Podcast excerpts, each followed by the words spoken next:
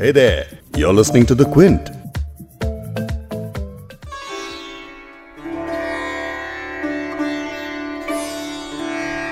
है राम के वजूद पे हिंदोस्तां को नाज। है राम के वजूद पे हिंदोस्तां को नाज। अहले नज़र समझते हैं उसको इमाम हिंद।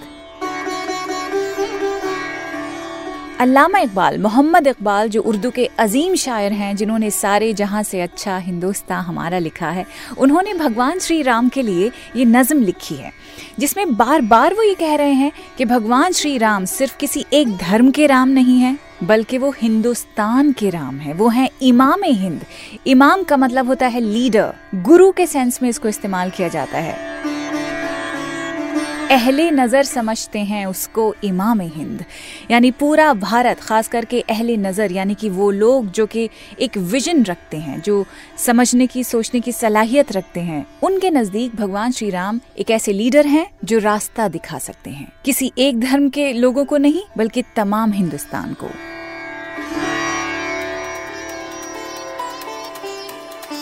आप सुन रहे हैं उर्दू नामा और मैं हूँ फबीहा सैयद। वैसे इस शो में मैं आपके लिए हर दूसरे हफ़्ते लेकर आती हूँ उर्दू का कोई एक ऐसा नया वर्ड जिसके बारे में हम बात करते हैं। पोइट्री में किस तरह से उसको इस्तेमाल करते हैं, रोज़मर्रा की ज़िंदगी में, वगैरह वगैरह।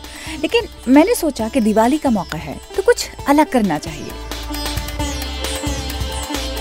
दिवाली पर जब लोग नई शुरुआत करते हैं, व्यापारी यानी बिजनेसमैन नए अकाउंट बुक्स में काम करना शुरू करते हैं लोग अपने आसपास रोशनी करते हैं, दिए जलाते हैं, खुशियाँ मनाते हैं। तो वो ये सब इसलिए कर रहे होते हैं क्योंकि भगवान राम ने आज के दिन, चौदह साल के वनवास के बाद और सीता जी को रावण से बचाकर अपने घर अयोध्या वापसी की थी। तो ये खुशियाँ सिर्फ़ उसी के लिए की जाती हैं, आज तक की जाती हैं। और इसी खुशी के मौके पर मैंने सोचा क्यों ना मैं प्रोफेसर दानिश इकबाल से बात करूँ, जिन्होंने दिवाली के मौके पर, इस खुशी के मौके पर भगवान श्री राम के जीवन पर एक दास्तान लिखी है। दास्तान राम, यानी कि राम जी की कहानी। आपको बता दें कि प्रोफेसर इकबाल ने दास्तानी राम से पहले दास्तानी गांधी भी लिखी थी। इनफैक्ट हमारा वो बहुत ही स्पेशल पॉडकास्ट आप सुन सकते हैं द क्विंट और क्विंट हिंदी की वेबसाइट पर जाकर। और भी जो पुराने एपिसोड्स हैं उर्दू नामा के, वो आप इन वेबसाइट्स पर तो सुन ही सकते हैं। उसके अलावा स्पॉटिफाई जियो सावन एप्पल और गूगल पॉडकास्ट पर भी पूरी प्लेलिस्ट्स हैं। All you have to do is hit the subscribe button खैर, आज हम बात कर रहे हैं प्रोफेसर दानिश इकबाल की दास्तान राम की। ये एक ऐसा प्ले है जिसमें कई सारे आर्ट फॉर्म्स हैं। कथक, भरतनाट्यम, छाऊ डांस पपेट्री और दास्तान गोई भी। अगर आपको नहीं मालूम दास्तान गोई क्या होती है तो मैं आपको बता देती हूँ, ये एक किस्म का आर्ट फॉर्म है, जिसमें जो परफॉर्मर होता है, वो एक कहानी सुनाता है, दास्तान सुनाता है। और वो जो कहानी होती है, वो एक्चुअली पोइट्री की फॉर्म में होती है। दास्तान राम में भी पोइट्री के अंदर ही पूरा टेक्स्ट लिखा है। इनफैक्ट ये आपको हीर रांझा फ़िल्म की याद दिलाएगा, क्योंकि पूरा प्ले वर्स में लिखा है। मुश्किल से आठ दस लाइनें प्रोस में हैं, वो भी सीक्वेंसेस को कनेक्ट करने के लिए इस्तेमाल की गई है नरेशन के तौर पर। अलाहाबाद काशी और लखनऊ में अभी तक ये प्ले परफॉर्म हो चुका है। लेकिन मेरे इतने बोलने से, इतने बताने से आपको शायद सुनकर मज़ा नहीं आएगा। इसीलिए प्रोफेसर दानिश इकबाल से ही डिटेल में बात कर लेते हैं। Welcome to Urdu Nama once again professor Iqbal first of all congratulation आपका ये जो प्ले है दास्तान राम, आप कई जगह परफॉर्म कर चुके हैं।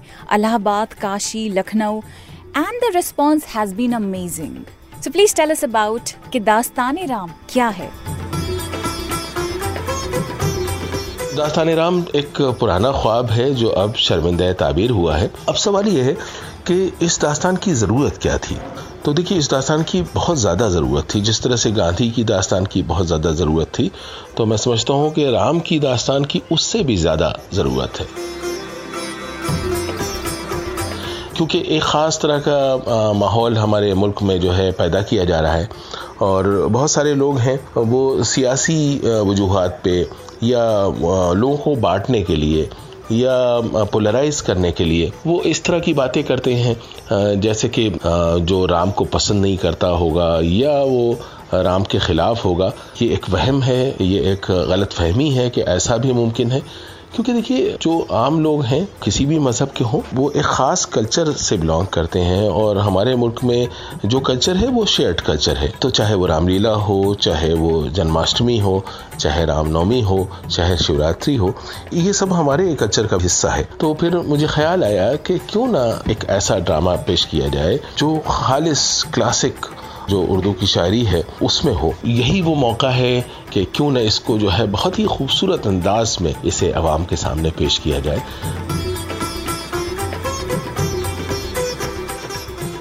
दिस इज़ वेरी इंपॉर्टेंट आप अभी इंटरव्यू से पहले बता रहे थे, भगवान श्री राम पर जितनी भी उर्दू पोइट्री लिखी गई है टेक्स्ट लिखा गया है, उसकी आपने काफ़ी रिसर्च की है, पंद्रह साल तक की है। मैं आपसे और जानना चाहती हूँ कि दिवाली का, भगवान श्री राम का जो ज़िक्र है, वो उर्दू पोएट्री में किन किन पोइट्स ने जो बयान किया गया है, वो किस तरह से किया गया है? दास्तान राम के आखिरी हिस्से में एक सीन है जिसमें जंग का मंजर है और जब जंग खत्म होती है तो उसके बाद दास्तान गोई का हिस्सा है। तो इसका जो आखिरी हिस्सा है, ये बड़ा अच्छा लगता है मुझको। और ये हमने लिया है बेताब बरेलवी साहब के कलाम से।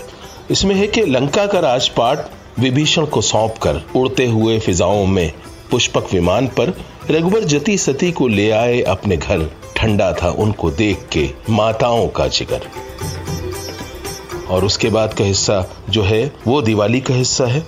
और ये हिस्सा है जो दशहरे और दिवाली को मिलाता है और बहुत खूबसूरत है। तो इसमें वो लिखते हैं और हमने अपने ड्रामे में इस्तेमाल किया है कि चौदह बरस के बाद चौदह बरस के बाद चिरागा अवध में था, फिर चौदहवीं का चाँद दरख्शा अवध में था।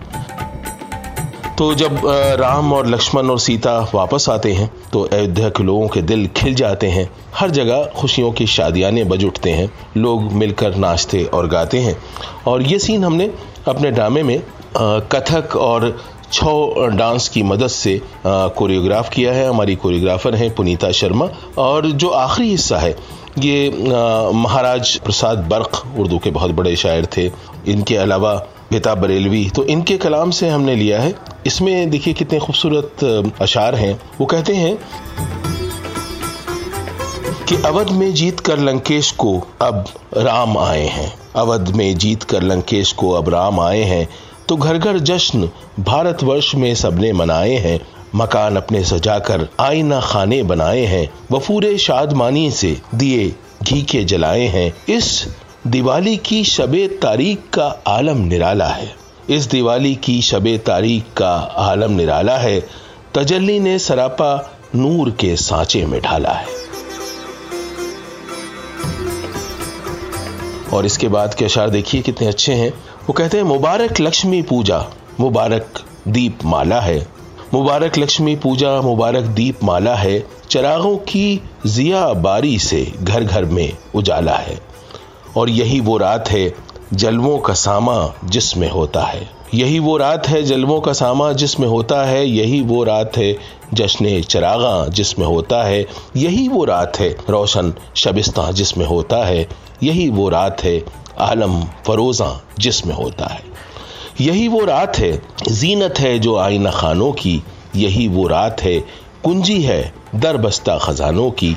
यही वो रात है, किस्मत जगाती है मकानों की। जमी पर खींच लाती है तजल्ली आसमानों की। यही वो रात है जो यादगारे फतेह लंका है। यही वो रात है जो यादगारे फतेह लंका है। यही वो रात है हर साल बचता जिसका डंका है। मैं समझता हूँ कि दिवाली पे बहुत खूबसूरत नज़में लिखी गई होंगी, लेकिन जिस तरह से ये राम की पूरी कहानी को समराइज करती है, और जिस तरह से लंका का जो एक्सपेडिशन था, और जो पूरा वनवास का जो पूरा पीरियड था, उसको जिस तरह से कंक्लूड करती है, वो बहुत खूबसूरत है। और आखिर में वो कहते हैं कि सुनहरे कारनामों की इसी से याद ताज़ा है। सुनहरे कारनामों की इसी से याद ताज़ा है, ये शब्द मुजस्म अजमत रफ्ता का नक्शा है फतूहत सल्फ का रूह परवर एक नज़ारा है कि ये त्यौहार का त्यौहार है, जलवे का जलवा है। कि ये त्यौहार का त्यौहार है, जलवे का जलवा है। त्यौहार का त्यौहार है, जलवे का जलवा है। वाह। It's so overwhelming professor Iqbal मतलब मैंने प्ले अभी तक देखा नहीं है लेकिन आपसे सिर्फ़ सुनकर ही दिल पर अजीब सी कैफियत तारी हो रही है। आई एम श्योर जिन लोगों ने प्ले देखा होगा उन, उन्हें बहुत बहुत पसंद आया होगा। आपने अलाहाबाद से शुरुआत की थी। हमको बताइए कि लोगों ने किस तरीके से रिएक्ट किया इस प्ले पर? अभी हमको बहुत से इनविटेशंस मिल रहे हैं। दुबई से हमको बुलाया गया है। कोरिया ये प्रोडक्शन हो सकता है कि आने वाले दिनों में जाए। तो हम चाहते हैं कि ये सिर्फ़ उर्दू रामलीला इसे नहीं कहिए, बल्कि इसमें बहुत सी आर्ट फॉर्म्स का हमने इस्तेमाल किया है। जैसे कर्नाटक की शेडो पेपेट्री का इस्तेमाल है एनिमेशन का इस्तेमाल किया है फ़िल्म फ़िल्म का भी इस्तेमाल किया गया है। इसमें छो है, इसमें भरतनाट्यम है, कथक का इस्तेमाल किया गया है। और बहुत जल्दी हम इसमें जो नागा मार्शल आर्ट है, उसका भी इस्तेमाल करेंगे। जिस तरह के आर्ट फॉर्म्स आपने यूज़ की हैं तो उससे लगता है कि दास्तान राम सिर्फ़ एक रामलीला के तौर पर ही स्टोरी टेलिंग नहीं है, बल्कि हिंदुस्तान के आर्ट फॉर्म्स का भी एक गुलदस्ता है। अब मैं आपसे आखिरी सवाल पूछती हूँ कि दास्तान राम दूसरी रामलीलाओं से किस तरह से मुख्तलिफ़ है, किस तरह से डिफरेंट है? तो देखिए, बहुत ज़्यादा अलग तो नहीं है, वही कहानी है जो हमने भी पेश की है जो सारे लोग पेश करते हैं, लेकिन अब यहाँ पे ये है कि ये डेढ़ घंटे का हमारा ड्रामा है। तो अब इस डेढ़ घंटे में क्या लिया जाए और क्या छोड़ा जाए? जो आमतौर से रामलीला होती है तो उसमें जो जंग के मनाजिर हैं, उन पे बहुत ज़्यादा फोकस होता है कि वो किस तरह से तीर चला। तो ये पूरे पूरे चैप्टर्स हैं, ये बहुत तफसील है इसमें। एक इनोवेशन हमने ये किया कि हमने मर्दों के साथ साथ औरतों को भी इसमें अहमियत दी। यानी कि जो हमारे ड्रामे में पहली औरत नज़र आती है, वो श्रवण कुमार की माँ है। श्रवण कुमार की मौत के बाद वो क्या कहती हैं? और फिर आखिर में जब सारी जंगें ख़त्म हो जाती हैं और बस रावण अकेला बचता है और वो जंग के लिए जाने वाला होता है तो उसकी बीवी उससे क्या कहती है? तो इसमें आप कह सकते हैं कि जो रामलीला के जो निस्वानी किरदार हैं, यानी कि जो उसकी वीमेन है इस कहानी की, हम उनसे भी मुतारफ होते हैं, उनके बारे में भी जान पाते हैं। तो ये थे दानिश इकबाल जो बता रहे थे दास्तानी राम के बारे में। अब पेश है इसी दास्तान का एक छोटा सा हिस्सा जो दानिश इकबाल खुद सुना रहे हैं। सुनिए। श्रवण कुमार के पास राजा दशरथ पहुँचे तो वहाँ अजब आलम था। श्रवण कुमार ने मरते मरते टूटती सांसों के साथ कहा, घबरा न जाए, दस्त में तनहा है जाइए, अंधों की डूबती कश्ती बचाइए, मारे हुए हैं प्यास के पानी पिलाइए, तकते हैं राह देर से गागर उठाइए। सर धुन रहे थे, सर धुन रहे थे दस्त में दशरथ पे राज, थे दस्त बस्त डाल के पैरों में सर का ताज बिस्मिल के दिल से तीर, बमुश्किल जुदा हुआ। बिस्मिल के दिल से तीर बमुश्किल जुदा हुआ, कैदे कफस से छूट के पंछी हवा हुआ। कैसा था रोज बद, कैसा था रोज बद के शिकारी थे खुद शिकार। गड़गड़ गए ज़मीन में, ये कह के बार बार अंधों को मुँह दिखाएँगे, किस मुँह से आज हम पानी उन्हें पिलाएँगे, किस मुँह से आज हम। राजा दशरथ ने जब श्रवण कुमार के वालदेन को पानी पेश किया तो श्रवण के बाप का माथा ठनका। श्रवण कुमार का बाप अचानक बोला, कहा है हमारा बेटा? वो पानी क्यों न लाया? दशरथ के तो काटे खून न था। जो हुआ था, मजबूरन उन्होंने बताना पड़ा। ये सुनकर श्रवण कुमार का बाप अचानक बोला, पानी नहीं नहीं, ये कटोरा है खून का। अब मरना है पुत्र शोक में, प्यासे मरेंगे हम, कल तू भरेगा, आज किए को भरेंगे हम। श्रवण कुमार की माँ रोती जाती थी और कहती जाती थी कह कर गए थे तुम कि अभी लौट आओगे, लाकर हमें करीब से पानी पिलाओगे। ये क्या खबर थी? छोड़ के दुनिया को जाओगे, कांधों पे अपने तीर्थ कराएगा और कौन? है है, अदम की राह दिखाएगा और कौन? जुजमर्ग क्या इलाज? गमे इंतज़ार का, बुझता है अब चिराग, दिले दागदार का। दो हिस्कियों में टूट गए। ज़िंदगी के तार तूले कमंद शौक का अल्लाह रे इख्तिसार। बिखरे हुए थे फूल जहाँ बेनवाओं के, गुंचे खिले हुए थे। वहाँ मामताओं के, कुछ दिन के बाद राम का अवतार हो गया। दिल का चिराग घर में जिया बार हो गया। दास्तान राम एक ऐसी दास्तान जो सालों से किसी ना किसी कलम से किसी ना किसी शक्ल में निकलती चली आ रही है। लेकिन हज़ारों लोगों के दिलों को छूती हुई सालों से, सदियों से एक ऐसी कहानी है, जिसके हीरो हैं भगवान श्री राम उर्दू नामा का दिवाली स्पेशल पॉडकास्ट यहीं पे खत्म करते हैं। आपसे बहुत जल्द मिलेंगे एक और थॉट के साथ, या किसी कहानी के साथ, या किसी लफ्ज के साथ।